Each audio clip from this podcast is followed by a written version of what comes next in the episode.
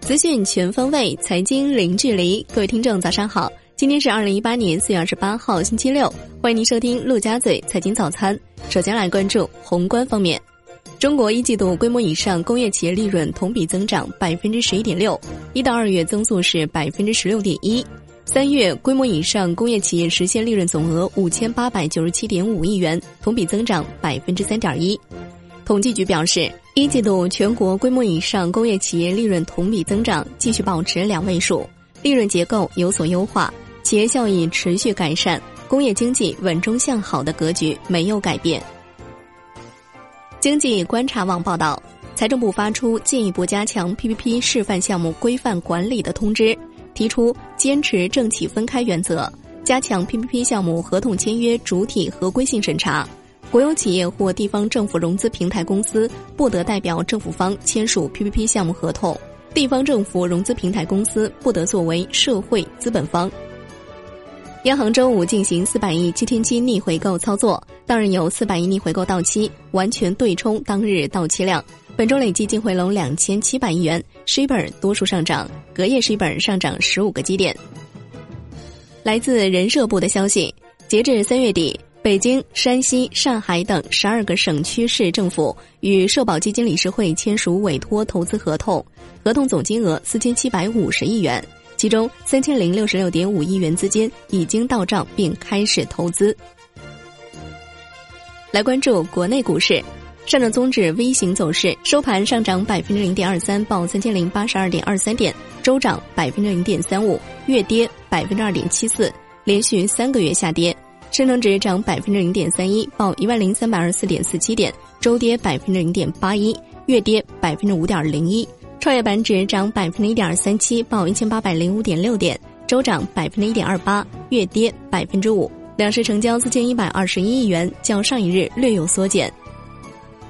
香港恒生指数收盘涨百分之零点九一，报三万零二百八十点六七点，周跌百分之零点四五，月涨百分之零点六二。国际指数涨百分之零点九八，报一万两千零六十六点五八点，周涨百分之零点一，月涨百分之零点五七。红筹指数涨百分之零点九三，报四千四百六十五点一点，周涨百分之零点六，月涨百分之一点二八。全天大市成交九百七十四点七九亿港元，再度降至千亿港元下方。证监会对五宗案件作出行政处罚，包括一宗信息披露违法违规案，三宗操纵市场案。一宗利用未公开信息交易案，涉及金亚科技等公司。证监会核发两家企业 IPO 批文，拟筹资不超过十五亿元。其中，上交所主板一家南京证券，深交所创业板一家新锐科技。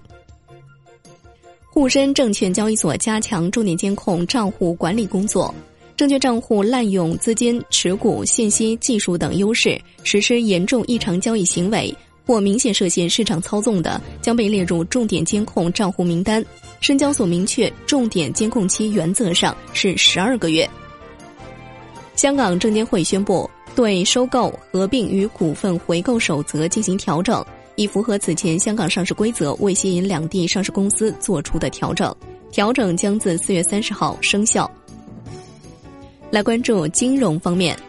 央行、证监会、银保监会等四部委。联合发布资管新规，不得承诺保本保收益，打破刚性兑付，严格非标准化债权类资产投资要求，禁止资金池，防范影子银行风险和流动性风险，分类统一负债和分级杠杆要求，消除多层嵌套，抑制通道业务，按照先老划断原则设置过渡期，确保平稳过渡，过渡期至二零二零年底。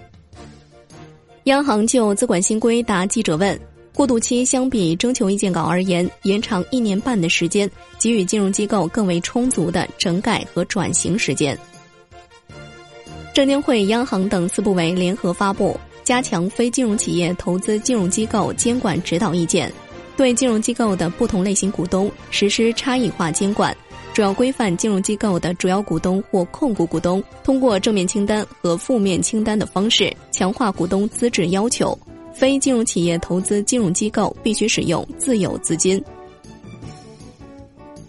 来关注楼市方面，据新浪报道，房地产税法进入二零一八年全国人大常委会立法计划中的预备审议项目，这意味着该法律草案或今年不能进入最高立法机关审议程序。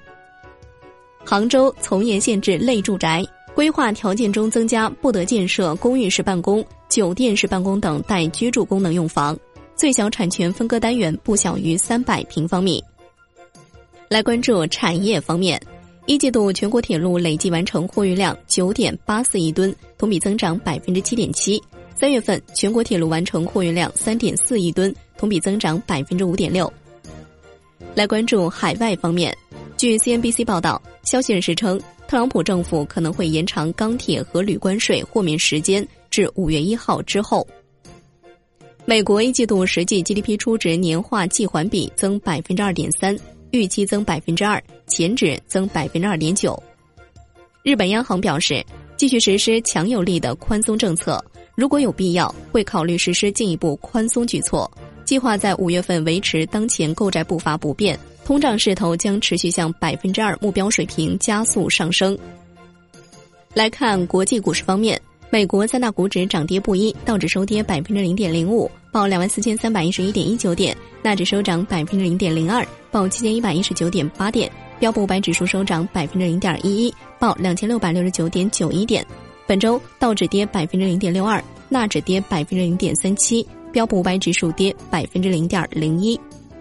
欧洲三大股指连续两日集体收涨，并连涨五周。英国富时一百指数收涨百分之一点零九，周涨百分之一点八二。法国 C C 四零指数收涨百分之零点五四，周涨百分之一点三；德国 D X 指数收涨百分之零点六四，周涨百分之零点三二。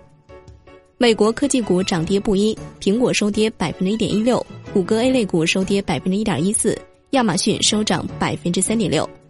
美国钢铁收跌百分之十四点一四，此前该公司公布的一季度盈利不及市场预期。A K 钢铁收跌百分之一点六六，中概股多数上涨。阿里巴巴收涨百分之一点八七，京东收涨百分之零点七一，百度收涨百分之五点五五，橡胶国际收涨百分之十五点四六，无忧英语收涨百分之七点二五，唯品会收涨百分之五点九三。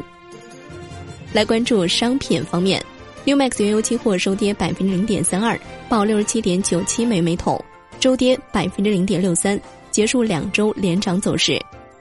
COMEX 黄金期货收跌百分之零点四七，报一千三百二十四点一美元每盎司，周跌百分之一点零六，连续两周下跌。COMEX 白银期货收跌百分之零点一，报十六点五五美元每盎司，周跌百分之三点五七。美元和美债收益率从高位回落，但地缘政治危机缓解，降低了黄金避险需求。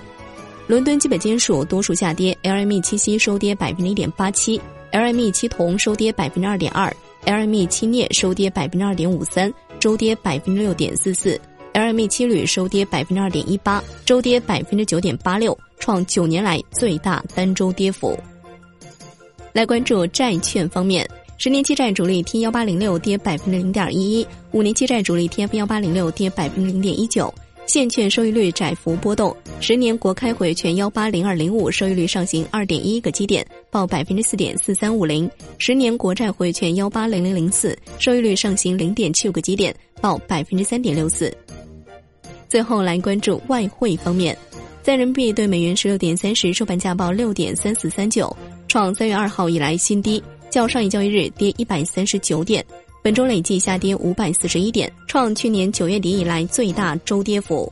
人民币对美元中间价调贬一百一十个基点，报六点三三九三，为三月二十一号以来新低。本周累计调贬四百九十六个基点。